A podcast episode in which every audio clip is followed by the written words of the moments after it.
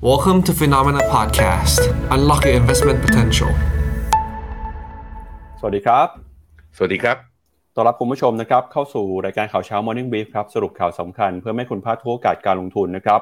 ประจำวันพุธที่ 30 พฤศจิกายนนะครับ มาเจอกับเรา 2 คนครับ ทั้ง YouTube Facebook รวมถึงเนี่ยครับ House ด้วยนะครับ สวัสดีครับ พี่แบงค์ครับ สวัสดีครับปั๊บครับ ครับ ก็เดี๋ยวพี่แบงค์กำลังเข้าไปในครับ House นะครับ วันนี้ครับเรามาติดตามกันนะครับกับประเด็นสำคัญเรื่องของการลงทุน ซึ่งเมื่อวานนี้เนี่ยเราเห็นนะครับความเปลี่ยนแปลงที่เกิดขึ้นในตลาดหุ้นนะครับโดยเฉพาะยิ่งในฝั่งของตลาดหุ้นเอเชีย ตลาดหุ้นจีน ตลาดหุ้นฮ่องกงนะครับเมื่อวานนี้มีการปรับตัวขึ้นมาได้อย่างร้อนแรง ตลาดหุ้นฮ่องกงเนี่ยปิดปรับตัวบวกขึ้นไปถึงมากกว่า 5%เลยทีเดียวฮะก็มีสาเหตุสำคัญนะครับมาจากเรื่องของสถานการณ์โควิดในจีน ที่ตอนนี้เริ่มคลี่คลายลงไป ตัวเลขผู้ติดเชื้อใหม่นะครับก็ลดลงมาไม่ได้ทำจุดเพิ่มสูงสุดขึ้นมาใหม่แล้วนะครับรวมไปถึงก็มีข่าวนะครับว่า รัฐบาลจีนเนี่ยเตรียมการจะออกมาตรการนะครับ เพิ่มจำนวนสัดส่วนการฉีดวัคซีนของประชาชนผู้สูงอายุในจีน ซึ่งตลาดก็คาดว่าปัจจัยนี้นะครับจะช่วยทำให้เรื่องของสถานการณ์โควิดในจีนดีขึ้น แล้วก็เป็นเซนิเมนต์เชิงบวกนะครับต่อตลาดหุ้นจีนครับซึ่งวันนี้นะครับเราจะพาคุณผู้ชมไปวิเคราะห์กันว่าแล้วแนวโน้มเศรษฐกิจต่อจากเอ่อจีนต่อจากนี้เนี่ยจะเป็นอย่างไร แนวโน้มตลาดหุ้นนะครับจะสดใสต่อไปแค่ไหน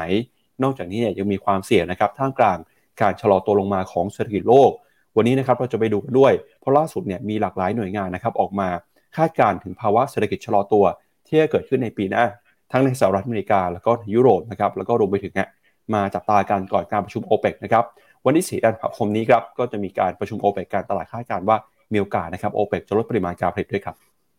ครับอ่างั้นเดี๋ยวเรามาเริ่มต้นกันนะครับ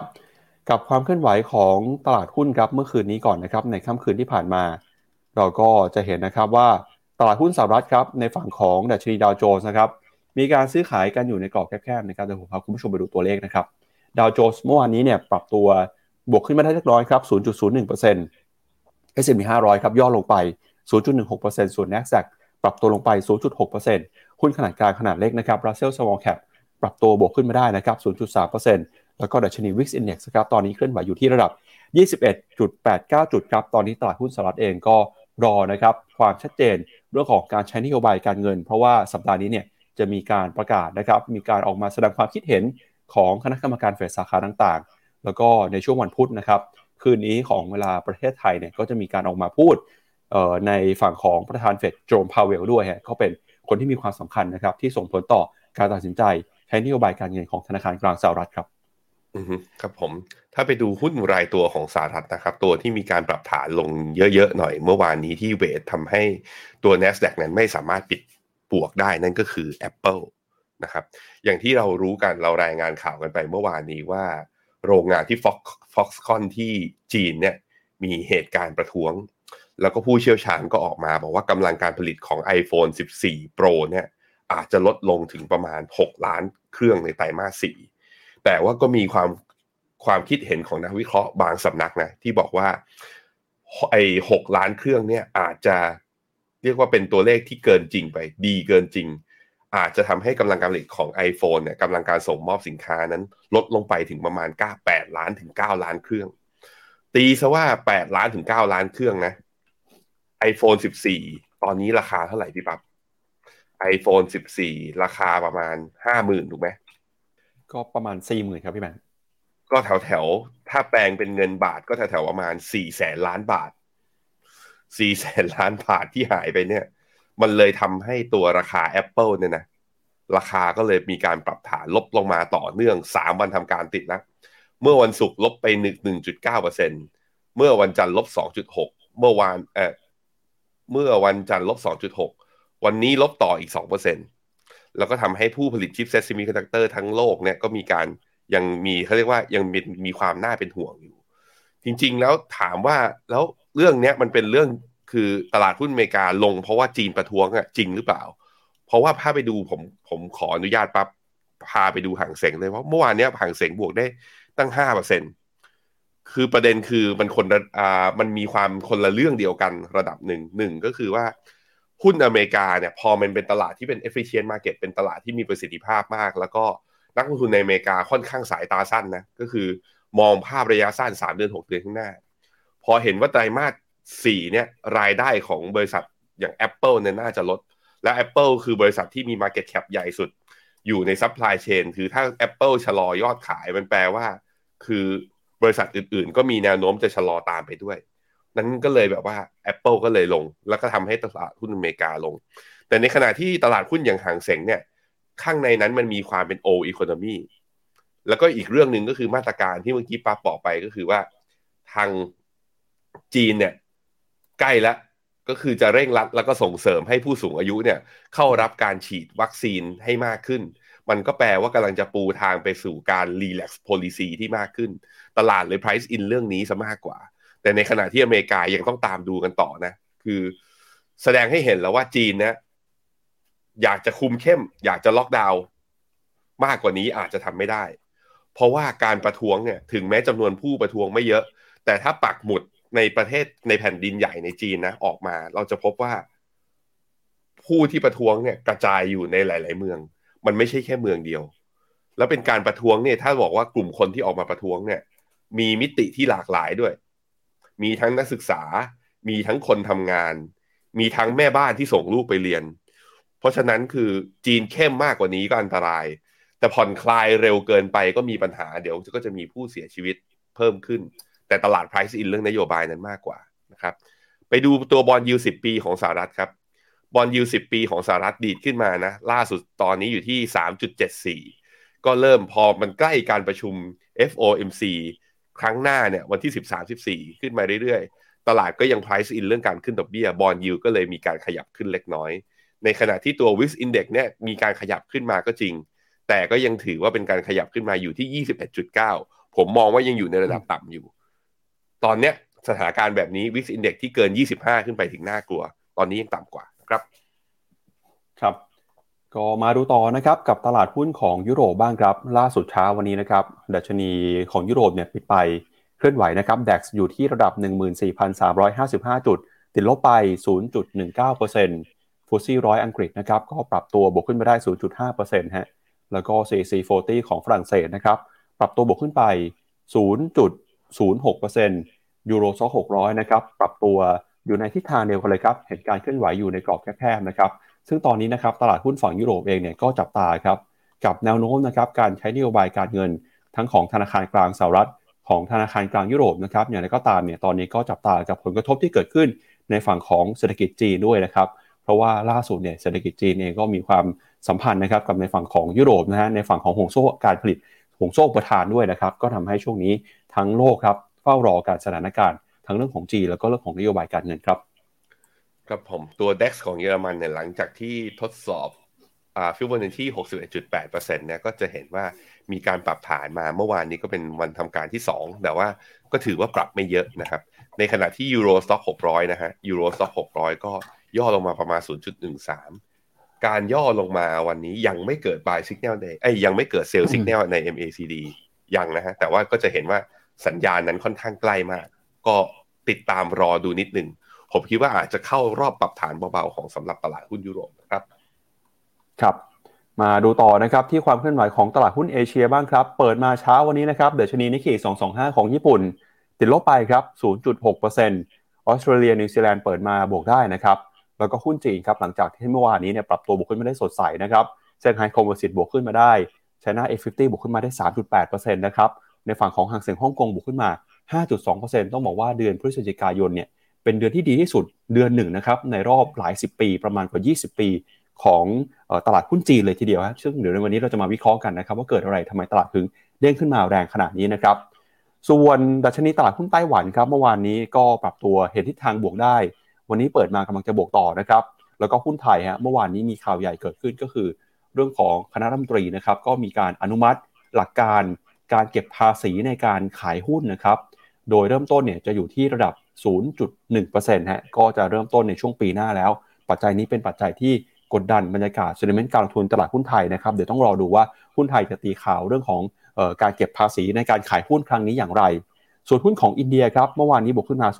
0.28%เวียดนามยังบวกสดใสต่อนะครับวันนี้บวกขึ้นมาต่อ แล้วก็เมื่อวานปิดไปเนี่ยบวกขึ้นมา 2.46%เลยทีเดียวครับ อือฮึครับผมผมอยากให้ดูภาพห่างเสงนะ ภาพนี้ ผมจะลากเป็น horizontal line ตรงแถวระดับประมาณ 18,200 เช่นเดียวกับหางเสงดูนะ หางเสงก็อยู่แถวนี้ ไหลหัวไหล ถ้า CSI 300 นะ สามารถที่จะทะลุผ่านแถวแถวประมาณ 3,600เอ่อ3,860 ได้ จะภาพจะกลายเป็น reversal head and shoulder reversal head and shoulder เป็นแพทเทิร์นเขาเรียกว่า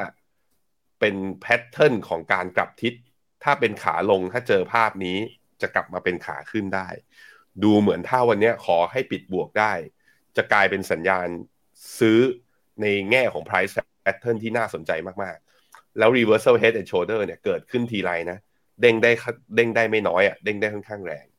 ห่างเสงก็เช่นเดียวกัน หลังจากที่บวกขึ้นมาได้ห้าแหมเนี่ย บวกขึ้นมาได้ตั้งห้าเปอร์เซ็นวันเดียว ค่อยๆ บวกหน่อยก็ไม่ได้นะ บวกแบบนี้คนซื้อก็ซื้อไม่ทันนะฮะครับถ้าดีดขึ้นมาได้เนี่ยก็จะมีเส้นค่าเฉลี่ย 200 วันเป็นแนวต้าน เส้นค่าเฉลี่ย 200 วันตอนนี้อะถ้าเทียบจากราคาปัจจุบัน ก็คือมี upside ต่ออีก9% 10%เลย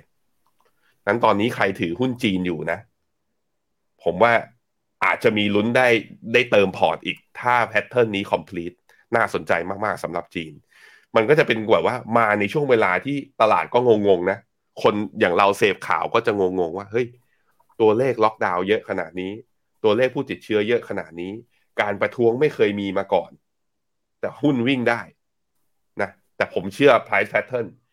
เชื่อรูปแบบของราคา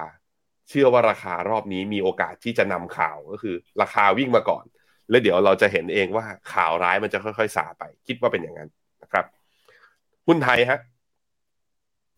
ดีดขึ้นมายืนเกาะเส้นค่าเฉลี่ย 20 วัน แต่ยังไม่พ้นเส้นค่าเฉลี่ย 200 วันนะ รออีกนิดหนึ่งนะครับ ส่วนเวียดนามบวกได้ 3 วันทำการติดนะฮะ วันศุกร์บวก 2.8%วันจันทร์บวก 3.8%เมื่อวานนี้บวกต่ออีก 2.4%บวก 3 วันทำการ 7%ได้เป็น buy signal ชัดๆ เลยตั้งแต่ทะลุเส้น MA 20 ขึ้นมา คราวนี้ถามว่าไปต่อได้ขนาดไหน บนเทคนิคเนี่ยเทคนิคคอของเราเราตรงเนี้ยยังเป็นโซนที่ยังสามารถซื้อได้ เอาใกล้ ๆ เลยก็คือมีเส้นค่าเฉลี่ย100 วันเส้นสีแดงอัพไซด์จากถ้าเราวันเทคนิคคอเมื่อวานเนี้ยอัพไซด์15%เนื่องจากเมื่อวานนี้บวกขึ้นมาอัพไซด์เลยเหลือประมาณ 11%แต่ถ้าขึ้นมาได้อีกขึ้นมาได้อีกนะ ก็จะมีแนวเขาเรียกว่า แถวๆประมาณ 1,200 จุดสำหรับ BN 30 ซึ่ง 1,200เนี่ยเคยหลุดลงไปตั้งแต่ ตอนสัปดาห์สุดท้ายของเดือนกันยา คิดว่ารอบนี้ถ้าเวียดนามจะเอาขึ้น จะมีโอกาสขึ้นมาทดสอบที่แถวๆพันสองซึ่งถ้าพันสองเนี่ยขึ้นมาทดสอบจริง อัพไซด์ถึงประมาณ 17%ทีเดียวนะครับเพราะนั้นใครยังไม่มี อย่าคิดว่าเฮ้ยบวกขึ้นมาแรงแล้ว ก็ถ้าบวกขึ้นมาแรงก็เข้าน้อย ก็แค่นั้นเองแต่อย่าไม่เข้าเลย ถ้าสนใจที่จะมีหุ้นเวียดนามอยู่แล้ว เพราะสิ่งที่น่าสนใจกว่าเรื่องเทคนิคคือเรื่อง deep valuation หุ้นเวียดนามตอนนี้ PE ถูกมาก valuation นั้นลงมาราคาหุ้นลงมาแรงเกินปัจจัยพื้นฐานมากเกินไปวันนั้น technical rebound ก็มีโอกาสเกิดขึ้นได้แรงนะครับ ครับมาดูต่อนะครับกับความเคลื่อนไหวของราคาสินค้าโภคภัณฑ์บ้างครับ ล่าสุดนะครับราคาทองคำซื้อขายกันอยู่ที่ 1,750 ดอลลาร์ต่อทรอยออนซ์นะครับราคาทองคำเพิ่มขึ้นมาหลังจากที่ค่าเงินดอลลาร์อ่อนค่าไป ตอนนี้ตลาดนะครับก็ยังคงคาดหวังฮะรอเห็นการชี้แจง ของคณะกรรมการเฟดนะครับที่จะมีการประชุมกัน ครั้งสุดท้ายในเดือนธันวาคมนี้แล้ว ตลาดก็อยากจะเห็นนะครับการใช้นโยบายการเงินเนี่ยส่งสัญญาณผ่อนคลายมากขึ้นกว่านี้ครับส่วนที่ทางของราคาน้ำมันนะครับราคาน้ำมันปรับตัวขึ้นมาฮะหลังจากที่มีข่าวดี 2 เรื่องเข้ามา ไม่ว่าเป็นเรื่องของตัวเลขผู้ติดเชื้อโควิดในจีนที่ชะลอลงไปนะครับแล้วก็รวมไปถึงฮะความกังวลครับว่ากลุ่มโอเปกอาจจะปรับลดปริมาณการผลิตน้ำมัน ถ้า supply หายไปราคาน้ำมันก็ดีขึ้นมาด้วยนะครับล่าสุดราคาน้ำมันก็เลยปรับตัวเพิ่มขึ้นมา ราคาน้ำมันดิบ WTI นะครับ78เออ79 ดอลลาร์ ส่วนเบรนท์85 ดอลลาร์แล้วครับ ครับผม ผมให้ดูราคาทองเป็นกราฟรายชั่วโมงนะครับ ย้อนไปตั้งแต่กลางเดือนพฤศจิกากลางเดือนพฤศจิกาที่ผ่านมาจนถึงวันนี้เนี่ย ก็จะเห็นว่าราคาทองเนี่ยเป็น sideway นะ คือดีขึ้นมาจากประมาณพันหกร้อยยี่สิบเมื่อตอนต้นเดือนพฤศจิกาเนี่ย ดีขึ้นมา เสร็จแล้วก็เข้าสู่โซน sideway ซึ่งภาพอะลองไปดูดอลลาร์ ดอลลาร์เนี่ย ดีดร่วงลงมาคืออ่อนค่าลงมา จนถึงกลางเดือนพฤศจิกา เสร็จแล้วก็ไม่อ่อนค่าต่อแล้วก็ sideway พอดี เพราะฉะนั้นก็อันนี้ก็เป็นหลักฐานชัดนะว่า ต้องรอครับ เราต้องรอว่าดอลลาร์จะเลือกทางไหน ถ้ามองเป็นกราฟ day เนี่ย ก็จะเห็นว่ารอบ rebound รอบนี้มา เหมือนยังไม่ทำจุดสูงสุดใหม่ แต่ว่าก็ยังไม่ได้ต่ำกว่าเส้นค่าเฉลี่ย 20 วัน เพราะนั้นเป็นช่วงรอ แต่ว่ารอแบบน่าจะเข้ารอบปรับฐานมากกว่า เพราะยิ่งใกล้วันประชุม ผมเชื่อว่าดอลลาร์จะยิ่งแข็งค่าขึ้นในช่วงสั้นนะครับ ในขณะที่ราคาน้ำมันอะยังอยู่ในกรอบนี้อยู่ ถึงแม้ว่าจะมีหลุดไปบ้าง แต่เดี๋ยวเราไปดูข่าวกันว่า ตลาดเนี่ยคิดว่าโอเปกเนี่ยจะประชุมกันเสร็จแล้วตกลงจะลดหรือว่าจะเพิ่ม สิ่งนี้แหละจะมีผลต่อทิศทางของราคาน้ำมันมากกว่าตัวปัจจัยทางเทคนิคพราะเอาจริงๆเนี่ยราคา ก็จากราคาน้ำมันไปแล้วครับ ทีนี้เดี๋ยวเรามาดูประเด็นสำคัญเลยนะครับ ว่าทำไมตลาดหุ้นเมื่อวานที่ผ่านมาในจีนแล้วก็ฮ่องกงเนี่ยปรับตัวขึ้นมาอย่างร้อนแรงนะครับ มีสาเหตุหลักมาจาก 2 เรื่องด้วยกันครับ เรื่องที่1นงนะครับก็คือการรายงานตัวเลขผู้ติดเชื้อใหม่ของจีน เริ่มส่งสัญญาณชะลอตัวลงไปแล้ว ไม่ได้ทำจุดสูงสุดใหม่แล้วนะครับ แล้วก็เรื่องที่2ครับก็คือตอนนี้เนี่ยทางการจีนเตรียมออกมาตรการนะครับที่จะเข้ามาเร่งฉีดวัคซีน ให้ผู้สูงอายุนะครับ ซึ่งตลาดก็ตีความว่าการออกมาตรการแบบนี้ จะปูทางไปสู่การเปิดประเทศนะครับ เดี๋ยวเรามาอัปเดตตัวเลขผู้ติดเชื้อโควิดในจีนกันหน่อยครับเมื่อวานนี้นะครับจีนรายงานตัวเลขผู้ติดเชื้อของวันจันทร์ที่ 18 พฤศจิกายน ออกมานะครับอยู่ที่ระดับ 38,645 รายครับเป็นการปรับตัวลงมาจากวันจันทร์นะครับที่มีผู้ติดเชื้อ 40,000 ราย จะเห็นว่าผู้ติดเชื้อของจีนเนี่ยพุ่งขึ้นมา ทำนิวไฮติดต่อกัน 5 วันแล้วนะครับ แล้วพอเมื่อวานนี้เป็นวันแรกที่ปรับตัวลงมาเนี่ย ตลาดก็เลยคิดว่าจุดสูงสุดอาจจะผ่านไปแล้วนะครับ ซึ่งตอนนี้ครับชาวจีนในเมืองต่างๆเนี่ยรวมทั้งเซี่ยงไฮ้ปักกิ่งนะครับออกมาแสดงความไม่พอใจ มีการชุมนุมประท้วงกันในช่วงสุดสัปดาห์ที่ผ่านมา เพื่อต่อต้านมาตรการการเข้มงวดของรัฐบาลจีนนะครับที่นำมาใช้ในการควบคุมสถานการณ์โควิด อย่างไรก็ตามครับพอตัวเลขผู้ติดเชื้อลดลงไป ตลาดก็มองเป็นข่าวดีมากขึ้นนะครับ ตอนนี้เนี่ยเซี่ยงไฮ้นะครับซึ่งเป็นศูนย์กลางทางการเงินของจีน มีการตรวจพบผู้ติดเชื้อนะครับ ก็ถ้าเป็นผู้ติดเชื้อที่มีการแสดงอาการเนี่ยก็ไม่ถึงร้อยรายแล้วด้วยนะครับก็ถือว่าเป็นข่าวดีมากๆครับที่ทำให้ตลาดเองกลับมามีความหวังมากขึ้น นอกจากนี้นะครับเมื่อวานนี้ครับทางการจีนก็ออกมาประกาศด้วยเช่นกัน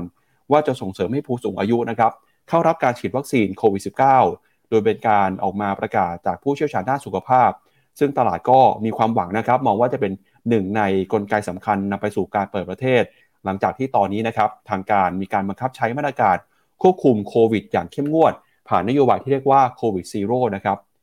แล้วก็พอมีการประกาศเมื่อวานนี้นะครับทำให้ตลาดหุ้นจีนฮ่องกงช่วงบ่ายเนี่ยดีดตัวกลับขึ้นไปอย่างรวดเร็ว หุ้นจีนปรับตัวบวกขึ้นไปมากกว่า 3%ฮ่องกงบวกขึ้นไปได้ถึง 5%เลยนะครับ โดยตอนนี้นะครับคณะกรรมการสุขภาพแห่งชาติของจีนออกมาบอกนะครับว่าจะเร่งผลักดันการฉีดวัคซีนป้องกันโควิด -19 ในพื้นที่ต่างๆ ไม่ว่าจะเป็นโรงพยาบาล แล้วก็จะมีการสั่งการนะครับให้ผู้ที่ปฏิเสธการฉีดวัคซีน ต้องชี้แจงเหตุผลต่อเจ้าหน้าที่นะครับ นอกจากนี้เนี่ยรัฐบาลจีนจะมีการใช้ข้อมูล Big Data ในการค้นหาผู้สูงอายุที่จำเป็นต้องได้รับการฉีดวัคซีนแม้ว่าปัจจุบันนะครับจะมีประชากรมากกว่า 90%จากทั้งหมด 1,400 ล้านคนในจีน ได้รับวัคซีนครบ 2 เข็มไปแล้ว แต่ก็ตามเนี่ยก็ถือว่าเป็นอัตราที่มีความแตกต่างจากตัวเลขการฉีดวัคซีนของต่างประเทศนะครับ เพราะว่าผู้ที่ฉีดวัคซีนของจีนเนี่ย ถ้าไปดูในฝั่งคนที่มีอายุเยอะก็คือมากกว่า 80 ปีขึ้นไป พบว่ามีอัตราการฉีดเพียง 65%เท่านั้นนะครับที่ฉีดวัคซีนครบ 2 เข็ม แล้วก็คนที่ฉีดวัคซีน booster นะครับถ้าเป็นอายุเอ่อ80 ปีขึ้นไปเนี่ยถือว่ามีน้อยมากนะครับ ซึ่งวัคซีนของจีนเนี่ยก็มีความแตกต่างนะครับจากวัคซีนในต่างประเทศด้วยเพราะว่าจีนยังคงยืนยันที่จะใช้วัคซีนเชื้อตายที่ผลิตกันได้ในประเทศอยู่นะครับ โดยถ้อยแถลงของคณะกรรมการสุขภาพแห่งชาติของจีนออกมาบอกนะครับว่าพื้นที่ต่างๆ ตอนนี้อยู่ภายใต้การควบคุมจากมาตรการของรัฐบาลจีนแล้ว มีการวิเคราะห์สถานการณ์นะครับอย่างแม่นยำแล้วก็บอกว่าจะค่อยๆ ลดผลกระทบนะครับการควบคุมการแพร่ระบาดจะมีการเลือกล็อกดาวน์มากขึ้น แล้วก็สำนักข่าว CNBC นะครับก็มีการบอกด้วยนะครับว่า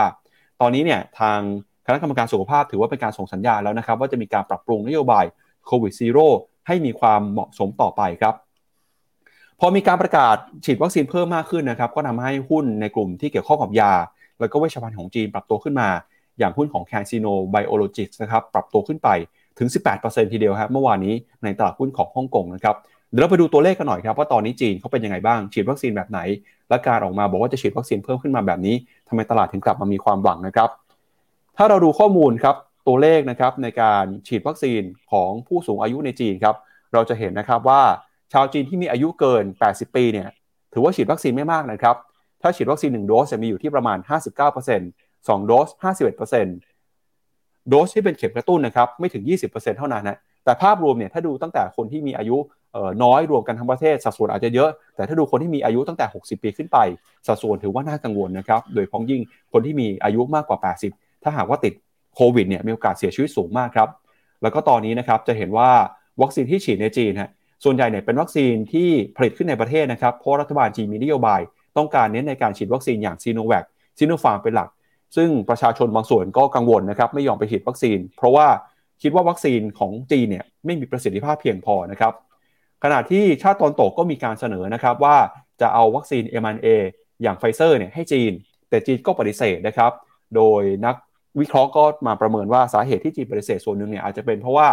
จุดยืนของจีนครับที่อยากจะเน้นการใช้วัคซีนที่ผลิตในประเทศ อาจจะเป็นห่วงมีความกังวลเรื่องของศักดิ์ศรีด้วยนะครับอันนี้ก็เป็นมุมมองของนักวิเคราะห์จากทางฝั่งตอนตกนะครับอย่างไรก็ตามพอมีการส่งสัญญาณแบบนี้ ก็ทำให้ตลาดกลับมามีความหวังนะครับว่าจะนำไปสู่การเปิดประเทศได้ ซึ่งตอนนี้สถานการณ์ประท้วงในจีนเนี่ยก็ถือว่าค่อยๆ คลี่คลายลงไปนะครับเหตุการณ์ประท้วงในวันจันทร์วันอังคารก็ลดน้อยลงไปด้วย สาเหตุส่วนหนึ่งก็เป็นเพราะว่า รัฐบาลนะครับเข้ามาควบคุมเข้ามาดูแลครับแล้วก็เข้ามาจัดการนะครับ เอากำลังตำรวจมาดูแลในพื้นที่ที่มีการประท้วงครับพี่แบงค์ครับผมการล็อกดาวน์แล้วก็การประท้วงครั้งนี้ของจีนอย่างที่บอกไปนะ เอาล็อกเรื่องล็อกดาวน์ก่อน ถ้าบอกว่า top exporter กับ top importer ก็คือว่าผู้ที่ขายสินค้ากับโลกมากที่สุดอันดับหนึ่งของโลกนะ ตอนปี 2019 ก่อนโควิดเนี่ยก็คือจีนอันดับหนึ่งอเมริกาอันดับสองจีนอยู่ที่ประมาณสัก 2.6 trillion คือ 2.6 ล้านล้าน US ดอลลาร์เยอะมาก อเมริกาที่ประมาณ 2.5 ล้านล้าน ในขณะที่ Import คือนำเข้าสินค้ามาเพื่อการบริโภคในประเทศเนี่ยอันนี้เรารู้อยู่แล้วอเมริกาอันดับหนึ่งอยู่ที่มา 2.4 trillion US ดอลลาร์แต่อันดับ 2 ก็คือจีนนั้นการล็อกดาวน์เนี่ยมันส่งผลอยู่ทั้งสองทั้งสองขาเลยปั๊บส่งออกสินค้าก็ไม่ได้นำเข้าสินค้ามาก็ไม่มีคนใช้ เพราะว่าเขาล็อกดาวน์เขาอยู่บ้านเขาบอกว่าจีนล็อกดาวน์รอบเนี้ย ความน่ากลัวคือเราไม่รู้ว่ามัน impact ต่อ global economy ขนาดไหนก่อน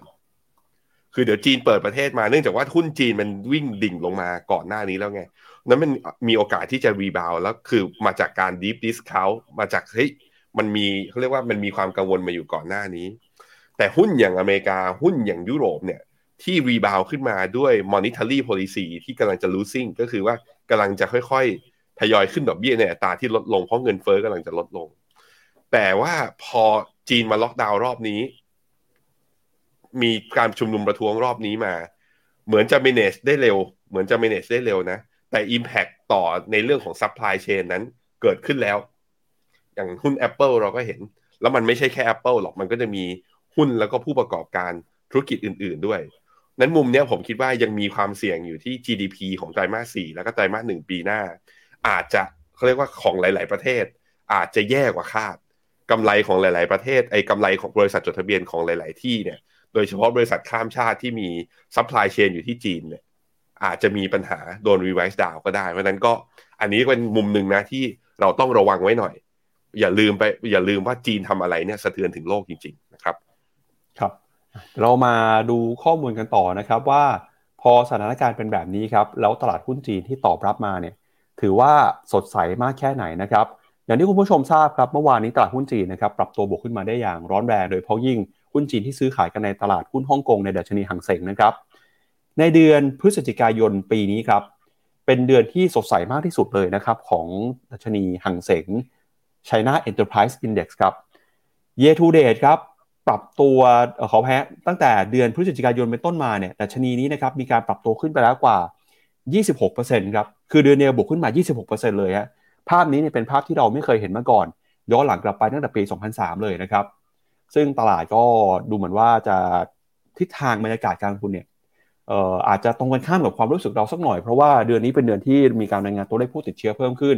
มีเหตุการณ์ประท้วงเพิ่มมากขึ้นนะครับ แต่ตลาดเนี่ยดูเหมือนว่าจะมองไปข้างหน้าแล้วมองว่าสถานการณ์โควิดในจีน น่าจะเริ่มส่งสัญญาณคลี่คลายไปแล้ว เพราะว่ารัฐบาลจีนออกมาประกาศแล้วนะครับ ว่าจะเพิ่มอัตราการฉีดวัคซีนของผู้สูงอายุฮะ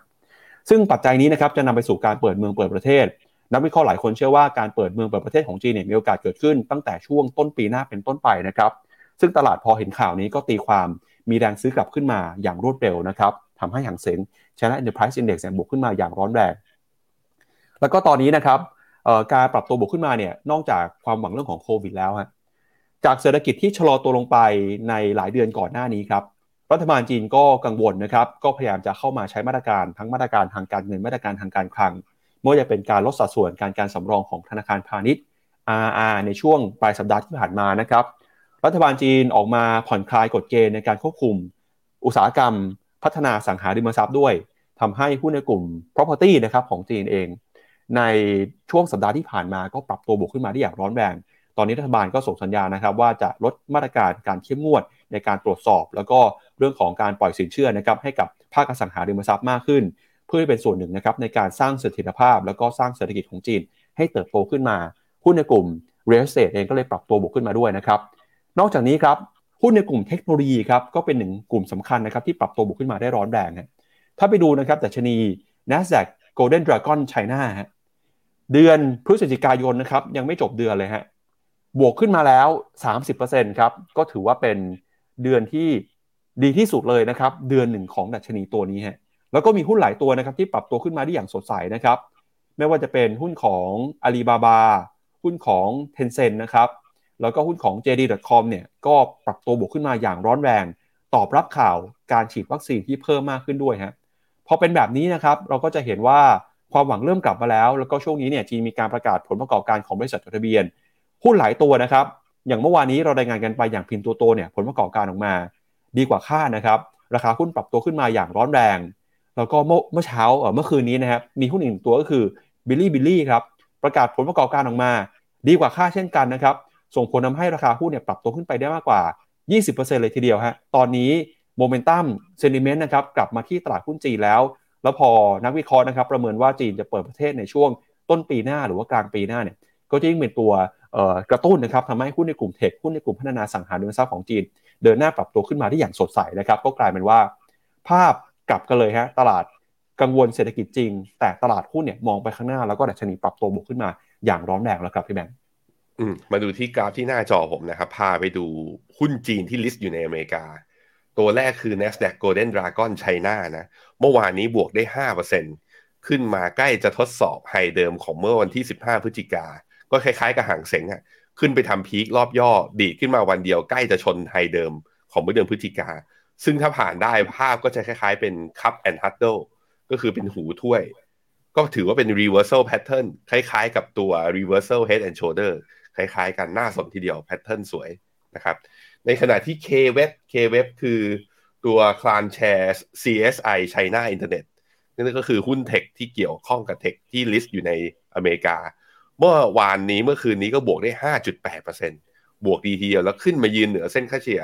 100 วันอีกครั้งหนึ่งด้วย พิษทางน่าสนใจนะครับ อีกตัวหนึ่งที่ก็อยู่ใน long term call ของตัว Phenomena Team Investment ด้วยก็คือตัวนี้ครับ ตัว MSCI China Clean Technology ที่เกี่ยวกับพวกพลังงานสะอาดและ EV เมื่อวานนี้บวกขึ้นมาอาจจะน้อยกว่าคนอื่นนะ บวกขึ้นมาได้ 3.4%แต่ก็บวกกลับขึ้นมายืนเหนือเส้นค่าเฉลี่ย 20 วันได้อีกครั้งหนึ่ง น่าสนใจทีเดียวว่าหุ้นจีนบวกรอบนี้ ไม่ได้บวกได้ดีเฉพาะฮั่งเส็ง CSI 300 เริ่ม outperform หุ้นโลกขึ้นมา แล้วทำให้หุ้นที่อยู่ที่กระดานต่างประเทศนะพวก ADR เนี่ยก็ดีดแรงได้ด้วยเช่นเดียวกัน เหมือนปีหน้าเป็นต้นไปจะเป็นปีที่ดีของหุ้นจีนหรือเปล่า เทรนของตลาดหุ้นกำลังจะกลับทิศไหม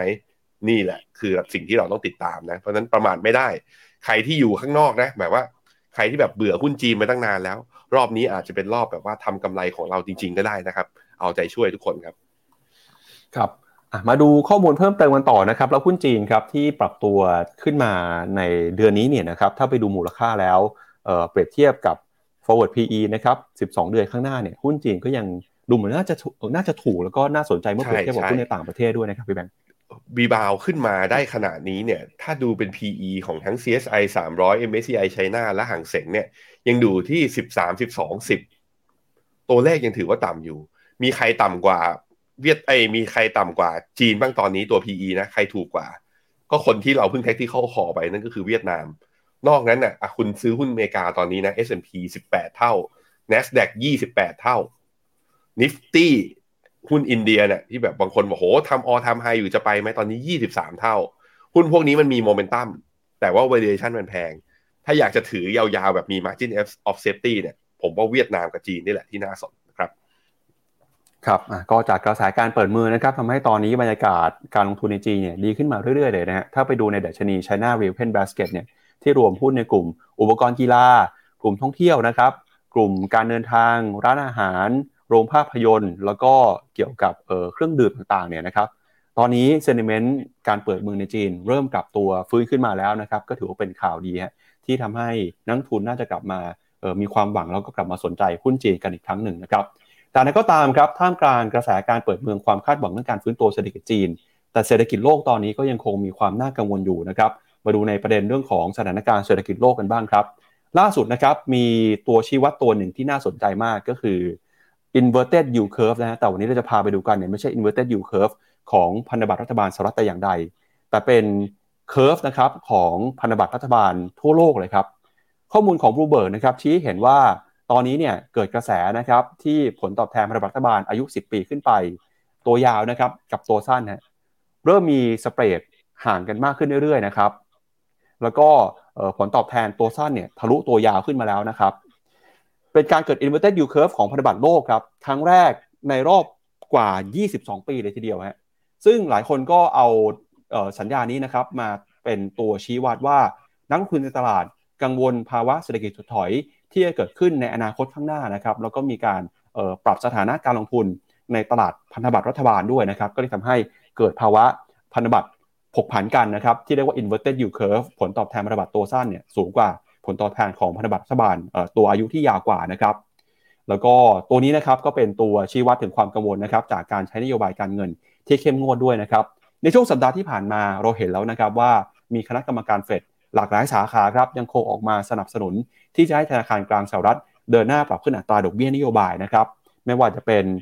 คุณ Loretta Mester คุณ James James Bullard นะครับแล้วก็เดี๋ยวยังไงวันพุธเนี่ยตามเวลาสหรัฐนะครับจะมีการออกมาพูดของประธานเฟด Jerome Powell ว่าการประชุมในวันที่ 14-15 ธันวาคมนี้นะครับการสุดท้ายประชุมครั้งสุดท้ายของเฟดในปีนี้เนี่ยเฟดจะส่งสัญญาณการใช้นโยบายการเงินอย่างไร หลังจากที่ตลาดค่อนข้างจะมั่นใจว่าจะมีการขึ้นอัตราดอกเบี้ยนโยบายอย่างน้อย 50 basis point นะครับ ซึ่งมุมมองของนักวิเคราะห์จากหลากหลายค่ายครับ อย่างบาเคลสก็บอกว่าเศรษฐกิจสหรัฐนะครับมีโอกาสที่จะถดถอยฮะแต่เขาก็บอกว่าเลื่อนเวลาไป จากเดิมเนี่ยบอกว่าจะอยู่ในช่วงของออกลางปี 2023 หรือว่ากลางปีหน้า ทางบาเคลสบอกนะครับว่าจากสัญญาณเศรษฐกิจที่ยังคงฟื้นตัวได้ดี การชะลอตัวเนี่ยอาจจะเกิดขึ้นนะครับอย่างเร็วก็เลื่อนเวลาไปเป็นช่วงปลายปีนะครับแล้วก็ทางฝั่งยุโรปบ้างนะทางฝั่งยุโรปเนี่ยน่ากังวลมากนะครับเพราะว่าเศรษฐกิจมีความเปราะบาง เงินเฟ้อยังคงปรับตัวเพิ่มสูงขึ้นมานะครับ แล้วก็นโยบายของธนาคารกลางยุโรปยังคงเข้มงวดฮะนักวิเคราะห์จาก Deutsche Bank นะครับบอกว่าตอนนี้หลายประเทศในยุโรปอาจจะเข้าสู่ภาวะถดถอยไปแล้วก็ได้ หนึ่งในนั้นก็คือเยอรมนีนะครับที่เศรษฐกิจถดถอยเป็นที่เรียบร้อยแล้วในมุมมองของ Deutsche Bank นะครับแล้วก็นอกจากนี้ครับ ทางฝั่งของ Morgan Stanley นะครับก็บอกว่าสิ่งที่กำลังรออยู่ต่อไปนะครับไม่ใช่แค่เรื่องของการขึ้นดอกเบี้ยครับแต่จะมีการทำ QT ของธนาคารกลางสหรัฐด้วยนะครับ ถ้าดูจากตอนนี้เนี่ยเรื่องของสภาพคล่องออในตลาดนะครับ เราจะเห็นการเปลี่ยนแปลงฮะที่ตลาดก็ตีความว่าสิ่งที่กำลังจะเข้ามานอกจากการขึ้นดอกเบี้ยแล้ว จะมี QT ตามมาด้วย ซึ่งมอร์แกนซารีบอกนะครับว่าถ้า QT มาเนี่ยมีโอกาสที่ดัชนีสิมี500ในตลาดหุ้นสหรัฐนะครับจะเข้าสู่ภาวะขาลงหรือว่าแบร์มาเก็ตนะครับแล้วก็มีโอกาสที่จะปรับตัวลงไปต่ออีก 15%ครับซึ่งก็ถือว่าเป็นจุดที่น่ากังวลนะครับ แม้ว่าเศรษฐกิจสหรัฐจะแข็งแกร่งเนี่ย แต่ตลาดมองไปข้างหน้าว่าอนาคตอาจจะไม่สดใส มีโอกาสที่ตลาดหุ้นสหรัฐนะครับจะปรับตัวลงมา และยิ่งถ้าหากว่ามีการใช้นโยบาย QT เกิดขึ้นจริง สภาพคล่องก็จะถูกดูดกลับไปจากตลาดนะครับ ตลาดหุ้นสหรัฐจะมีโอกาสปรับตัวลงไปต่อตามมุมมองของ Morgan Stanley ครับพี่แบงค์ครับผมให้ดูหน้าต่อไป two ten spread นะครับของทั้งโลกว่ามีใครบ้างที่ตอนนี้ อัตราดอกเบี้ยตัวยาวเนี่ยน้อยกว่าตัวสั้น แล้วทำให้ตัวสเปรดนั้นติดลบ คนที่ติดลบหนักที่สุดนั่นก็คืออเมริกาทูเทนสเปตอนนี้ลบอยู่ 0.73 นะฮะทุกครั้งที่ติดลบอีก 12 เดือนข้างหน้า มีความเสี่ยงที่เศรษฐกิจของประเทศนั้นจะเกิด recession นั้นอเมริกาดูเหมือนจะเลี่ยงไม่ได้นะ และติดลบหนักซะด้วย อีกประเทศหนึ่งครับที่ดูมีความเสี่ยงนั่นก็คือเยอรมันครับ ตอนนี้ทูเทนสเปรดเขาติดลบ 0.17นั้นก็ยุโรปก็เป็นอีกที่หนึ่ง แล้วก็อย่างที่ปักบอกเลยผู้เชี่ยวชาญบางคนบอกว่า เยอรมันเนี่ยยังไงก็เลี่ยงไม่ได้แล้ว ปีหน้าน่าจะเข้าสู่ภาวะถดถอย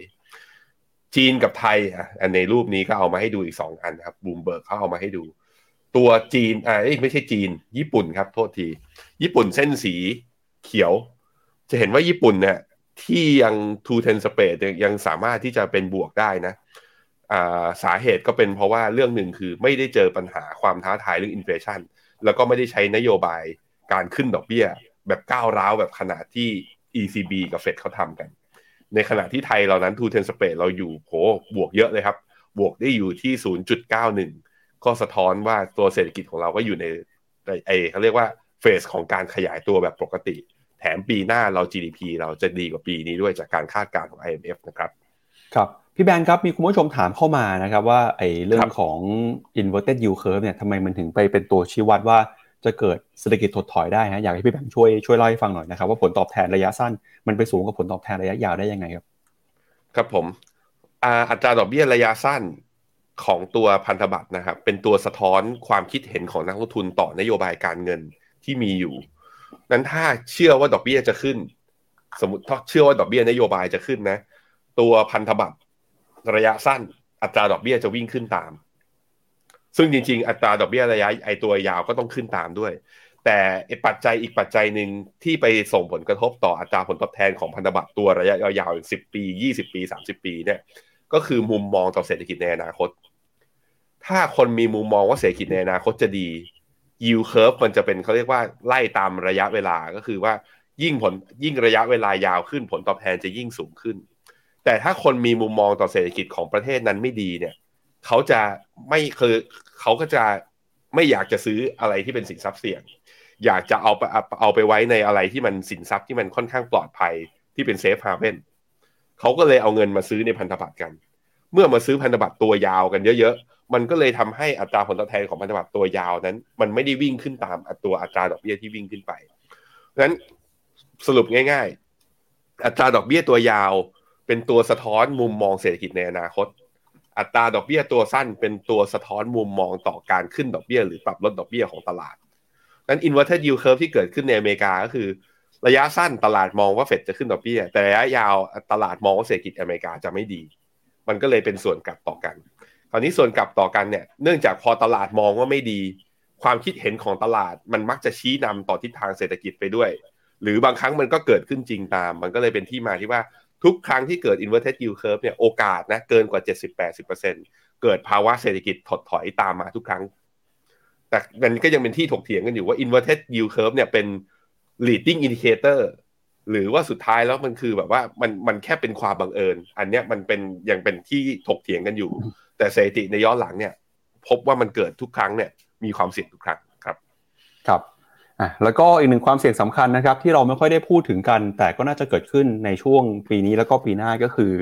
การดึงสภาพคล่องกลับนะครับของธนาคารกลางสหรัฐ ผ่านนโยบาย QT ฮะปัจจุบันเนี่ยนะครับเราจะเห็นว่าเฟด balance sheet หรืองบดุลของธนาคารกลางสหรัฐนะครับกำลังลดลงมาเรื่อยๆ เพราะว่าธนาคารกลางสหรัฐเนี่ยนะครับใช้นโยบาย QT ในการดูดสภาพคล่องกลับ ซึ่งนักวิเคราะห์นะครับจากบลูเบิร์กก็เอาไปเปรียบเทียบ โดยชี้เห็นถึงความสัมพันธ์นะครับระหว่างงบดุลเฟด balance sheet กับดัชนี S&P 500ฮะจะเห็นว่าช่วงที่เฟดมีการใช้นโยบาย QE มีการกระตุ้นเศรษฐกิจนะครับดัชนีตลาดหุ้นก็ปรับตัวขึ้นมาด้วยฮะทีนี้พอเฟดส่งสัญญาณว่าจะลดงบดุลนะครับทำให้สภาพคล่องหายไป ดัชนีก็ปรับตัวลงมาฮะแล้วยิ่งต่อไปเนี่ยเฟดบอกว่าจะทำ QT เพิ่มมากขึ้น ทาง Morgan Stanley ก็เลยบอกว่ามีความน่ากังวลนะครับที่ดัชนี S&P 500 จะเข้าสู่ภาวะตลาดขาลง แล้วก็มีโอกาสปรับตัวลงมา 15%จากจุดสูงสุดครับพี่แบงค์ ครับผมจากกราฟนี้จะเห็นว่าเฟดส่งสัญญาณทำ QE tapering รอบแรกตอนปี 2014 แล้วก็ทำ QT จริง ๆ ก็คือตั้งแต่ปี 2018 ตอนทำบอกว่าทำ QE tapering ก็คือว่าลดขนาดวงเงินในการอัดฉีดเข้าไป แค่นี้ตลาดก็ไซด์เวย์แล้วเห็นไหม แล้วพอมาปี 2018 ที่เฟดลด QT แต่ว่ามันเป็นช่วงจังหวะบังเอิญ ด้วยที่ทรัมป์ทำเทรดวอลกับเทควอลกับจีน ก็เลยทำให้ตอนนั้น global ไอ้ global trade น่ะ หดตัวอย่างมีนัยสำคัญเพราะนั้นตลาดปรับตัวลงตอนนั้นน่ะส่วนหนึ่งก็มาจากตัวนโยบายของทรัมป์แต่อีกส่วนหนึ่งก็มาจากการที่เราเห็นนะเส้นสีดำเนี่ยก็คืองบดุลของเฟดนั้นมีการลดลงด้วย จนกระทั่งปี 2018 หลังปี 2018หลังปี 2019 เนี่ยถามว่าตลาดจะขึ้นต่อได้ไงในเมื่อ QE มันยังลงอยู่ ตอนนั้นเฟดทำเขาเรียกว่าทำ QE เงียบๆผ่านการทำตลาด repo ก็คือมีการซื้อพันธบัตรในตลาดระยะสั้น มีเหมือนกัน แล้วก็หลังจากนั้นทำไปสักพักหนึ่งก็กลับมาทำ QE ก่อนที่จะไปเจอ pandemic ตอนกลับมาทำ QE ปุ๊บตลาดก็วิ่งเห็นไหมตลาดก็วิ่งทำ all time high ในปี 2019 ต่อเลย อันนั้นคือสิ่งที่เห็นคราวนี้มาดูด้านขวาครับ ปี 2022 จะเห็นว่านับตั้งแต่ไตรมาสหนึ่งเป็นต้นมา งบดุลของเฟดเริ่มชะลอ และเมื่อชะลอเห็นไหมมีความสัมพันธ์กับตัว S&P 500 ก็คือตลาดก็เข้าสู่รอบย่อเหมือนกันเพราะนั้นปัจจัยระยะยาวถ้าเฟดยังส่งสัญญาณเรื่อง QT อย่างต่อเนื่อง หุ้นอเมริกาถึงรีบาวได้ ก็จะเป็นการรีบาวช่วงสั้น เพราะว่าสภาพคล่องในระบบเนี่ย มันกำลังถูกดูดออกไปนั่นเองครับ ครับก็แนวโน้มนะครับ ต่อไปธนาคารกลางสหรัฐก็จะใช้นโยบายการเงินเข้มงวดมากขึ้น ทั้งการขึ้นอัตราดอกเบี้ย แล้วก็การทำ QT นะครับ ซึ่งนักวิเคราะห์จากสหรัฐอเมริกาหลายคนก็เตือนว่าปัจจัยนี้แหละครับจะไม่เป็นผลดีต่อตลาดหุ้นนะครับ ก็ระมัดระวังด้วยถ้าหากว่ามีการเปลี่ยนแปลงเรื่องของนโยบายการเงินยังไงเนี่ยรายการของเราก็จะพยายามติดตาม แล้วก็ มารายงานให้คุณผู้ชมทราบนะครับอย่างใกล้ชิดอย่างรวดเร็วเลยทีเดียวครับ มาดูกันต่อครับกับทิศทางของราคาน้ำมันบ้างครับ ตอนนี้เนี่ยเราจะเห็นว่าราคาน้ำมันนะครับราคาตั้งแต่ต้นปี year to date เนี่ยลงมาจะติดลบแล้วนะครับ ก็ตอนนี้ยังบวกได้อยู่แต่ก็ยังบวกไม่ถึง 10%แล้วฮะหลังจากที่เดือนที่แล้วเนี่ยยังบวกขึ้นมาเออหลาย 10%อยู่เลยนะครับล่าสุดครับตลาดจับตากันกับการประชุมของกลุ่ม o p e ปนะครับที่จะมีการประชุมกันวันที่ 4 ธันวาคมนี้ครับ โดยนักวิเคราะห์นะครับคาดการว่ากลุ่ม o p e ปแล้วก็พันธมิตรคือ o p e ป Plus เนี่ยจะมีมติในการปรับลดกำลังการผลิตน้ำมัน 2 ล้านบาร์เรลต่อวันสำหรับเดือนธันวาคมนะครับเนื่องจากความกังวลเกี่ยวกับอุปสงค์หรือว่าดีมานที่ลดลงไปในจีนครับตลาดคาดนะครับว่ากลุ่ม o p e ปเนี่ยจะกังวลฮะว่าตัวเลขผู้ติดเชื้อที่เพิ่มขึ้นจะนำไปสู่มาตรการที่เข้มงวดนะครับแล้วก็เศรษฐกิจของจีนที่ชะลอตัวลงไป จีนก็ถือว่าเป็นประเทศที่มีบทบาทสำคัญในการนำเข้าน้ำมันในตลาดโลกนะครับ ถ้าหากว่าเศรษฐกิจจีนชะลอตัวลงไป กิจกรรมทางเศรษฐกิจหายไป ความต้องการใช้น้ำมันลดลงไป จะไม่เป็นผลดีกับราคาน้ำมัน เพราะฉะนั้นเนี่ยการประชุมในวันที่4ธันวาคมนี้ ตลาดก็เชื่อว่ากลุ่มโอเปกจะชิงนะครับลดปริมาณการผลิตก่อน ที่จะเริ่มเห็นผลกระทบในตลาดจริงฮะซึ่งถ้าหากว่า o p e ป Plus ครับมีมติในการลดกำลังการผลิต 2 ล้านบาร์เรลต่อวันในเดือนธันวาคมจริง ก็จะถือเป็นการเปลี่ยนนโยบายนะครับ จากก่อนหน้านี้ครับ โดยผู้เชี่ยวชาญก็บอกนะครับว่ากลุ่ม o p e ปเนี่ยมีโอกาสที่จะลดปริมาณการผลิตมากกว่า 2 ล้านบาร์เรลด้วยนะครับ เนื่องจากมีความกังวลไม่ใช่แค่เศรษฐกิจจีนอย่างเดียว แต่เป็นเศรษฐกิจของทั้งโลกเลยทีเดียวฮะ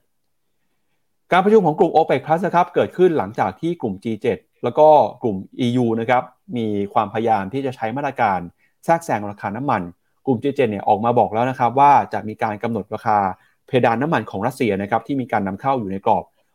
65-70 ดอลลาร์ต่อแบเรล ขณะที่สหภาพยุโรปนะครับเมื่อวานนี้มีการประชุมกัน แต่สุดท้ายแล้วเนี่ยก็ไม่สามารถหาชันทามติร่วมกันได้ ไม่สามารถผลักดันนะครับมาตรการในการกำหนดเพดานน้ำมัน ราคารัสเซียได้นะครับก็ถือว่ามาตรการนี้ในยุโรปเองล้มเหลวไป แต่ในกลุ่ม G7 เนี่ยจะยังคงยึดมั่นต่อไปนะครับมุมมองของนักวิเคราะห์จาก Goldman Sachs ครับประเมินนะครับว่า ในปีหน้ามีโอกาสที่ราคาน้ำมัน จะปรับตัวขึ้นมาจากระดับในปัจจุบันนะครับปัจจุบันเนี่ยราคาน้ำมันซื้อขายกันอยู่ที่ประมาณ 80-90 ดอลลาร์ต่อแบเรล ทางนักวิเคราะห์จาก Goldman Sachs ครับประเมินว่า มีโอกาสที่ราคาน้ำมันจะค่อยๆ ขยับขึ้นไปนะครับ โดยจะขึ้นไปถึง 110 ดอลลาร์ต่อแบเรลก็ได้ จากเศรษฐกิจนะครับของบางประเทศที่อาจจะฟื้นตัวขึ้นมาแม้ว่าเศรษฐกิจขนาดใหญ่จะเผชิญกับภาวะถดถอย แต่ Goldman Sachs ก็เชื่อว่าความต้องการใช้น้ำมันจะไม่หายไปอย่างทันทีนะครับ อย่างนั้นก็ตามเนี่ยในปีหน้าครับความเสี่ยงหลากหลายเรื่องราวนะครับยังคงรออยู่เพราะฉะนั้นตัวเลข 110 ดอลลาร์อาจจะมีการปรับเปลี่ยนก็ได้ แต่ Goldman Sachs ก็เชื่อว่าปีหน้าตลาดน้ำมันน่าจะดีกว่าปีนี้ครับพี่แบงค์อือฮึครับผม ก็สับไอน่าจะเมื่อวานนี้นะ เรามีรูปให้ดูว่า subway trip ในจีนเนี่ย ตอนนี้ต่ำสุดต่ำกว่าปี 2021 แล้วก็รวมถึงจำนวนสายการบินที่บินในประเทศของจีนก็ลดลง การใช้ขนส่งมวลชนที่ลดลง การบินที่ลดลง นั่นหมายถึงความต้องการ กิจกรรมทางเศรษฐกิจที่ชะลอลง ความต้องการใช้ก๊าซธรรมชาติกับน้ำมันดิบก็ลดลง ตรงเนี้ยมันก็เลยเป็นข้ออ้างในมุมของเอโอเปกได้ว่าเศรษฐกิจดีมานของทางฝั่งจีนที่ลดลงมาเนี่ยทำให้ไม่เห็นความจำเป็นที่จะต้องเพิ่มกำลังการผลิต แถมกำลังจะขู่กำลังจะลดด้วยซ้ำไป ซึ่งถ้าลดจริง 2 ล้านบาร์เรลเนี่ยมาดูที่กราฟตัว WTI ที่หน้าจอผมกันนะครับ ถ้าลดลงจริงเนี่ย WTI ตอนนี้มันลงมาทดสอบที่แบนล่างนะ ก็คือแถวๆประมาณ 76 เหรียญ เหมือนจะหลุดแต่ไม่หลุดแล้วก็ดีดกลับขึ้นมา ถ้าวันที่ 4 ธันวานี้เป็นไปอย่างที่ตลาดคาด ผมคิดว่าการรีบาวขึ้นมา อย่างน้อยๆ ก็ต้องขึ้นมา แต่แตะแล้วชนเส้นค่าเฉลี่ย moving average 50วันแถวๆ84 นั่นก็หมายถึงว่าก็จะมีอัพไซด์ระยะสั้นสำหรับราคาน้ำมัน ส่วนว่าราคาน้ำมันจะดีดไปต่อมากกว่านั้นไหม ผมคิดว่าต้องรอดูจริง ๆ เพราะว่า สถานการณ์ที่จีนเนี่ย คือถ้าจีนถ้าจีนล็อกดาวน์เป็นระยะเวลานานนะ แล้วก็กระทรวงสาธารณสุขจีนที่บอกว่าใช้จะมาตรการคือจะฉีดวัคซีนให้กับผู้สูงอายุมากขึ้นเนี่ยเขาใช้คำว่านี้นะแปลเป็นภาษาไทยเขาใช้คำว่าส่งเสริมให้ผู้เสียอ่าผู้สูงอายุ ฉีดวัคซีนเพิ่มขึ้น คือไม่บังคับ แต่ไมเซ็ตคนจีนเนี่ยโดยเฉพาะผู้สูงอายุเขาไม่ได้อยากฉีด นั้นเราไม่รู้ว่าเปอร์เซนเทจของการฉีดจะเพิ่มขึ้นได้มากขนาดไหน เพราะนั้นทางออกของวิกฤตโควิดในจีนเนี่ยมันก็จะมาเป็นเวฟๆอย่างนี้ไปอยู่เรื่อยๆ ซึ่งเป็นสิ่งที่ตลาดยังน่าจะต้องจับตาดูกันอยู่นะครับ ส่วนเห็นหุ้นจีนที่วิ่งดีเนี่ย ผมคิดว่ามันมาจากเรื่อง valuation ที่ถูกมากๆ อยากวิ่งไปก่อน อันนั้นอีกเรื่องหนึ่งครับ ครับเดี๋ยวเรามาดูกลไกราคาน้ำมันของตลาดโลกกันหน่อยนะครับ ปัจจุบันครับค่าเฉลี่ยในการผลิตน้ำมันของตลาดโลกทั้งตลาดนะครับ ก็อยู่ที่ประมาณ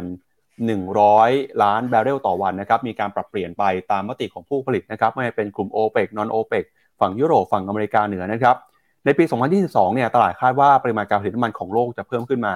เนื่องจากกลุ่ม o อเปกนะครับ ได้มีการส่งสัญญาณเพิ่มปริมาณการผลิตมาในก่อนหน้านี้แล้วนะครับ แต่อะไรก็ตามเนี่ย การปรับเปลี่ยนการผลิตน้ำมันมีโอกาสเปลี่ยนแปลงได้ตลอดเวลานะครับ ส่วนหนึ่งเนี่ย ที่เห็นว่าปีนี้นะครับราคาน้ำมันขึ้นมา ก็เพราะว่าสงครามระหว่างรัสเซียกับยูเครนนะครับที่ทำให้การส่งออกน้ำมัน หรือว่า supply ในการผลิตน้ำมันเนี่ยกระทบนะครับปกติแล้วราคาน้ำมันก็จะเคลื่อนไหวตามกลไกตลาดฮะฝั่งของ demand ฝั่งของ supply นะครับถ้าหากว่าในช่วงไหนมีความต้องการใช้น้ำมันเยอะแต่ผลิตน้ำมันได้น้อยราคาน้ำมันก็จะสูง ช่วงไหนมีการผลิตน้ำมันเยอะนะครับแต่กิจกรรมเศรษฐกิจชะลอตัวลงไปความต้องการใช้น้ำมันหายไป ราคาน้ำมันก็จะปรับตัวลงมาเหมือนในช่วง1-2 เดือนที่ผ่านมานะครับ ในปี 2022 ครับตลาดก็ประเมินกันนะครับว่า demand supply กลไกตลาดเนี่ยจะเจอจุดสมดุลกันอยู่ที่ประมาณ 100 ล้านบาร์เรลต่อวันนะครับ แล้วก็ในเดือนในไตรมาสถัดไปปี 2022 สิ้นปีปี 2023 ต้นปีเนี่ยตลาดก็อีอย่าง EIA นะครับก็ประเมินว่าแนวโน้มปริมาณการใช้น้ำมันแล้วก็การผลิตน้ำมันน่าจะอยู่ในจุดสมดุลที่ประมาณ 100 ล้านบาร์เรลต่อไปนะครับถ้าดูจากภาพนี้เนี่ยมันจะมีบางช่วงครับที่ราคาน้ำมันปรับตัวลงมาอย่างหนักก็คือช่วงที่เกิดโควิดมีการล็อกดาวน์นะครับ ความต้องการน้ำมันหายไปชัดเจน ตอนนั้นผู้ผลิตเองก็พยายามจะปรับนะครับด้วยการลดปริมาณการผลิตน้ำมัน แล้วพอปลายปี 2022 นะครับปลายปี 2020 ขึ้นปี 2021 เนี่ยเศรษฐกิจเริ่มฟื้นตัวขึ้นมามากขึ้น ความต้องการใช้น้ำมันมากขึ้น ผู้ผลิตก็ค่อยผลิตน้ำมัน ปรับตัวเพิ่มมากขึ้นนะครับทำให้ตลาดมีความสมดุลแบบนี้ครับก็เดี๋ยวรู้กันนะครับวันที่4ธันวาคมนี้นะครับว่ากลุ่มโอเปกจะมีมติอย่างไรในเรื่องของปริมาณการผลิตน้ำมัน ก็เดี๋ยวชวนพี่แบงค์อ่านคอมเมนต์คุณผู้ชมหน่อยครับก่อนที่ไปดูกันกับเรื่องข่าวข่าวการเก็บภาษีนะครับในการซื้อขายหุ้นใน ประเทศไทยที่จะเริ่มต้นขึ้นในช่วงปีหน้าครับ ครับผม สวัสดีทุกคนนะครับ เวียดนามวันนี้ยังให้ซื้อต่อได้ไหมได้นะครับ KT Japan ถือต่อหรือขายดี ยังถือต่อได้นะครับบอกพี่แบงค์ต้องให้ลูกเรียนด้านไหนถึงมาสายการเงินและการลงทุนโอ้โหเอาลูกปออะไรฮะผมคิดว่าอยู่ที่เรานะไม่ได้อยู่ที่โรงเรียนนะครับ เราก็ต้องปลูกฝังตั้งแต่ตอนนี้แหละ ว่าเงินมัน มันต้องเป็นทาสเราเราต้องไม่ใช่ทาสเงินนะเราต้องใช้เงินอย่างถูกวิธี แล้วก็ต้องเรียนรู้ว่าเขาต้องเอา มันมีวิธีหาเงินสองแบบเนะเอาแรงไปทำเงินกับให้เงินมันทำงาน ผมคิดว่าก็ต้องให้เขารู้ว่า มันไม่ควรเอาแรงไปทำเงินอย่างเดียว ก็ต้องให้เงินมันทำงานให้เราด้วยเหมือนกันนะครับ คุณจาวิสบอกว่าอีลอนมัสก์มีเปิดศึกกับแอปเปิลตรงๆ นั่นนะสิเมื่อไหร่แกจะแบบกลับไปโฟกัสกับ SpaceX กับเทสลาเหมือนเดิมนะ ผมอยากผมอยากเห็นภาพนั้นนะผมไม่มีภาพนั้นแล้วใช่ไหม คุณจิมถามว่ามีข่าวอะไรเหรียญเด้งดีจังเหรียญนี่คือเหรียญอะไรคริปโตเหรอเดี๋ยวผมดูสิอ่าเช้านี้ BTC บวกมาสองเปอร์เซ็นต์ Ethereum บวกมาสี่เปอร์เซ็นต์อะดูดีทีเดียว ถือว่าบวกไม่เยอะสำหรับผมนะ ยังรอไปก่อน ยังไม่ได้มีข่าวอะไรนะฮะเพิ่งจะมีบล็อกไฟล์ไปเมื่อวานนี้เองเพิ่งยืดล้มละลายนะครับ คุณพิพัฒน์บอกว่าน่าสนใจที่จีนเป็นเศรษฐกิจหลักที่ไม่ได้รับผลกระทบจากเงินเฟ้อและดอกเบี้ยไทยในประเทศ มันจะมีเงินเฟ้อได้ไงก็ล็อกดาวน์ซะเต็มที่ขนาดนี้นะฮะ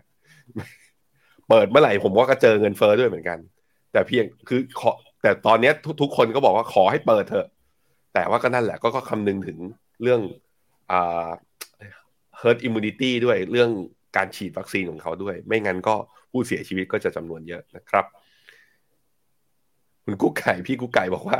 recession ก็มา QT ก็มาสรุปอเมริกาปีหน้าบอกว่าฟังแล้วหนีไป มันน่าจะมีรีบาวบ้างนะอย่างที่ผมบอกไป Santa Claus Rally January Effect งบไตรมาสสี่น่าจะยังออกมาน่าจะยังโอเคนะ แต่หลังจากนั้นอะใช่ เหตุการณ์ทั้งสองปัจจัยเนี้ยเรื่อง QT เนี่ยแล้วก็ความเสี่ยงเรื่อง recession ไม่น่าจะทำให้หุ้นอเมริกาวิ่งทะยานเป็นบ้างไฟพญานาคคงไม่มีภาพอย่างนั้นนะครับ โอเคครับพี่ครับข่าวสุดท้ายมาดูข่าวในบ้านเราบ้างครับ ปีหน้านะครับตลาดหุ้นไทยเตรียมเจอกับการเก็บภาษีในการขายหุ้นนะครับ หลังจากที่เมื่อวานนี้ที่ประชุมคอรมอก็เห็นชอบในหลักการนะครับให้มีการเก็บภาษีขายหุ้นแล้ว โดยบอกว่าจะให้เวลา 90 วันนะครับโดยเริ่มต้นเนี่ยจะเก็บในตรา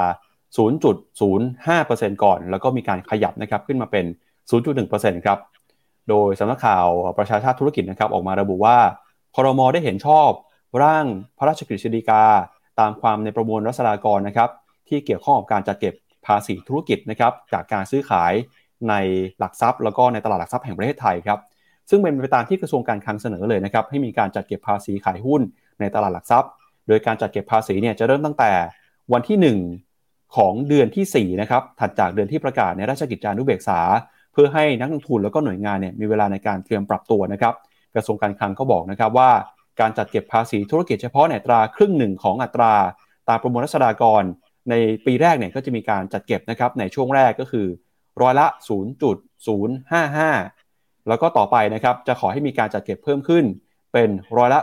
0.11 นะครับเมื่อรวมกับภาษีท้องถิ่นครับ โดยตอนนี้ก็ได้ผู้ลงทุนนะครับในตลาดหลักทรัพย์มีเวลาในการเตรียมตัว มีเวลาในการปรับตัว จากการขึ้นอัตราดอกเบี้ย เรื่องของสงครามเรื่องของการลงทุนนะครับก่อนที่จะเริ่มเสียภาษี ตลอดจนบริษัทหลักทรัพย์ที่เป็นสมาชิกของตลาดทรัพย์แห่งประเทศไทยเนี่ยก็จะได้มีเวลานะครับเพียงพอในการหักแล้วก็นำส่งภาษีด้วย โดยการจัดเก็บภาษีเนี่ยตราร้อยละ 0.05 นะครับเเนื่องจากเป็นภาษีธุรกิจเฉพาะโดยให้โบรกเกอร์เนี่ยเป็นผู้จัดเก็บ แล้วก็ต้องมีการเพิ่มเก็บค่าธรรมเนียมจากผู้ซื้อขายหุ้นอยู่แล้วนะครับ เพราะฉะนั้นเนี่ยให้โบรกเกอร์จัดเก็บก็จะได้เป็นการจัดเก็บทีเดียวเลยครับ จะได้ไม่มีความยุ่งยากนะครับ ซึ่งการจัดเก็บเนี่ยก็จะมีการเก็บทุกเดือน เช่นเดียวกับภาษีมูลค่าเพิ่มหรือว่า VAT นะครับอย่างไรก็ตามเนี่ยในปีแรกหลังจากที่กฎหมายบังคับใช้ จะให้เก็บไปก่อนนะครับอัตราเพียง 0.55%ก่อน จนถึงวันที่ประมาณ31ธันวาคมนะครับอันนี้ประชาชาติธุรกิจรายงาน แล้วก็หลังจาก31ธันวาคมปีหน้านะครับปี 2566ฮะตั้งแต่วันที่ 1 มกราคม 2567 เป็นต้นไป จะเพิ่มอัตราการจัดเก็บขึ้นมาเป็น 0.1%นะครับก็ภาษีการขายหุ้นหรือว่า financial transaction tax เนี่ยก็เป็นการเก็บภาษีธุรกิจเฉพาะ จากการขายหุ้นในตลาดหลักทรัพย์นะครับ ซึ่งเรื่องนี้เป็นเรื่องที่เราเคยคุยกันมาหลายสิบปีนะครับ ก่อนหน้านี้เนี่ยมีการพูดถึงมาตั้งแต่ปี 2535 ครับ อย่างไรก็ตามเนี่ยนะครับก็มีการยกเว้นไปก่อนเนื่องจากเหตุผลนั่นก็คืออยากจะเห็นตลาดเติบโตขึ้นมา มีเสถียรภาพนะครับ มีการดึงดูดให้คนไทยสนใจมาลงทุนมากขึ้น แต่ตอนนี้นะครับสถานการณ์ก็ค่อยๆ ดีขึ้นมาแล้ว ความจำเป็นในการยกเว้นภาษีในการขายหุ้นก็หายไป โดยมาตรการนี้นะครับคาดหวังว่าจะทำให้เกิด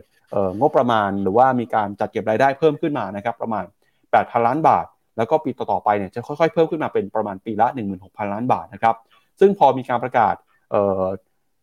มาตรการในการจัดเก็บภาษีออกมานะครับ ก็มีผู้ที่อยู่ในตลาดเงินตลาดทุนหลายคนออกมาแสดงความคิดเห็นนะครับ หนึ่งในนั้นนะครับก็คือประธานกรรมการสภาธุรกิจตลาดทุนไทยหรือเฟดโก้นะครับ ดรกอบศักดิ์ภูตระกูลก็บอกว่า การที่ ในช่วงที่ตลาดนะครับมีความผันผวนปันป่วน สินทรัพย์ต่างๆเนี่ยไม่ว่าเป็นหุ้นพันธบัตรทองคำค่าเงินแล้วก็สินทรัพย์ใหม่อย่างเช่นเงินคริปโต ตั้งแต่ปลายปีที่แล้วเป็นต้นมานะครับมีความผันผวนส่งผลกระทบต่อนักทุน แล้วก็จะผันผวนต่อไปอีกระยะหนึ่ง แล้วก็มีธุรกิจเศรษฐกิจที่อาจจะรออยู่ข้างหน้าด้วยนะครับซึ่งเริ่มเห็นเขาลางแล้ว สภาพคล่องของตลาดทรัพย์ลดลงมาอย่างต่อเนื่อง เหลือน้อยลงมากว่าครึ่งหนึ่งในช่วงก่อนหน้า ดรขอบศักดิ์ก็บอกว่าช่วงนี้ จึงไม่ใช่ช่วงเวลาที่เหมาะสมสำหรับการทำเรื่องนี้นะครับแต่ก็ตามพอทางกระทรวงการคลังเนี่ยนะครับ แล้วก็ทางคอรมอเห็นชอบในหลักการแล้วต่อไปนะครับ ก็จะมีการส่งนะครับให้สำนักงานกฤษฎีกาตรวจถ้อยคำแล้วจึงจะมีการประกาศใช้ในราชกิจจานุเบกษา เพื่อเป็นการบังคับใช้ต่อไปครับพี่แบงค์อืมต้องบอกดีๆนะนี่คือการเขาเรียกภาษีการขายหุ้น ไม่ใช่ภาษี capital gain ครับ capital gain คือเก็บจากกำไร อันนี้คือเก็บจากการขาย แปลว่าขายกำไรหรือไม่กำไรยังไงก็ต้องโดน ที่ 0.1 เมื่อตอนเต็ม max นะ ไม่ใช่ตอนผ่อนผันที่ 0.5 เนี่ย 0.1 ก็แปลว่าล้านหนึ่งเราจะโดน 1,000 สมมุติว่าเราขายขาดทุน 5,000 เราก็จะโดนเพิ่มอีก 1,000 แล้วก็โดนค่าโบไปอีกก็คือจริง ๆ ก็คือบวกเป็นค่า transaction ไป เอาตรงๆก็คือผมไม่เห็นด้วยหรอก มันก็เป็นธรรมดา ถ้าเราอยู่ในตลาดเนี่ยเราก็ไม่เห็นด้วยอยู่แล้ว เพราะอย่างที่ดรกอบศักดิ์ว่าไว้มันก็เรื่องหนึ่งอีกเรื่องหนึ่งก็คือว่า ถ้าจะเก็บให้เป็นธรรมอะไปเก็บบนแคปิตอลเกนสิ อันนี้มันคือถือมาตั้งนานแล้วขาดทุนและยูยังจะไปเก็บเขาอีกเหรอ อืม ตั้งแต่ว่ามันก็เป็นที่ค่อนข้างชัดนะว่ารัฐบาลตอนนี้เนี่ยก็หาวิธีในการจัดเก็บแล้วก็หารายได้ เพิ่มมากขึ้นนะครับอะก็ว่ากันไป ลองวิจารณ์กันมาได้ครับ ใครมีความเห็นอย่างไรนะครับ ครับ ก็วันนี้มีคุณผู้ชมหลายคนนะครับ ถามเข้ามาถึงเรื่องของการซื้อกองทุนลดหย่อนภาษีในช่วงปลายปีนะครับ ตอนนี้ฟิโนเมนาเนี่ยก็กำลังจะ เเปิดเผยนะครับคำแนะนำแล้วก็มุมมองยังไงติดตามที่เว็บไซต์ของเรานะครับจะมีโพยกองทุน S S F R M F ในช่วงปลายปีด้วยนะครับ เข้าไปดูในเว็บไซต์ FINNOMENA ได้นะครับ แล้วก็ใครที่อยากจะเจอกับที่ปรึกษาทางการเงินเจอกับผู้เชี่ยวชาญ วันที่ 8 ธันวาคมนะครับ วันพฤหัสบดี ทาง FINNOMENA จะมีจัดงาน Tax Saving Fund Day ครับ เป็นงานสัมมนานะครับ ที่จะรวบรวมแล้วก็แนะนำกองทุนลดหย่อนภาษีนะครับ ใครที่สนใจงานนี้จัดขึ้นที่ออฟฟิศของ FINNOMENA อยู่ สามย่านนะครับ สแกน QR Code ลงทะเบียนไปพบกันกับผู้เชี่ยวชาญได้ แล้วก็จะมาดูด้วยนะครับว่าควรจะปรับพอร์ตการลงทุนใน S S F R M F ยังไงนะครับ แล้วก็อย่าลืมนะครับ อยากติดตามข้อมูลข่าวสารเนี่ยเข้ามาเป็นเพื่อนเราที่ LINE add ของ FINNOMENA นะครับ YouTube Facebook นะครับทั้งของ p h e n o m e n a แล้วก็ของรายการ The Opportunity ด้วยนะครับ จะได้ไม่พลาดข่าวสารการลงทุนแล้วก็โอกาสนะครับ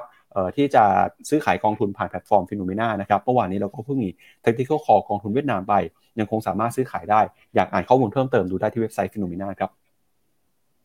เอาละครับ และนี่ก็เป็นทั้งหมดนะครับของรายการข่าวเช้า Morning Brief วันนี้ครับ เราสองคนแล้วก็ทีมงานลาไปก่อน พรุ่งนี้กลับมาเจอกันใหม่นะครับ วันนี้สวัสดีครับ สวัสดีครับฟิโนเมนาเอ็กซ์คลูซีฟบริการที่ปรึกษาการลงทุนส่วนบุคคล ที่จะช่วยให้เป้าหมายการลงทุนของคุณ เดินทางสู่ความสำเร็จ ไม่ว่าคุณจะเป็นนักลงทุนสายไหน เริ่มต้นที่ 5 0 0 0 0 0 บาท สมัครเลยที่ f i n o m e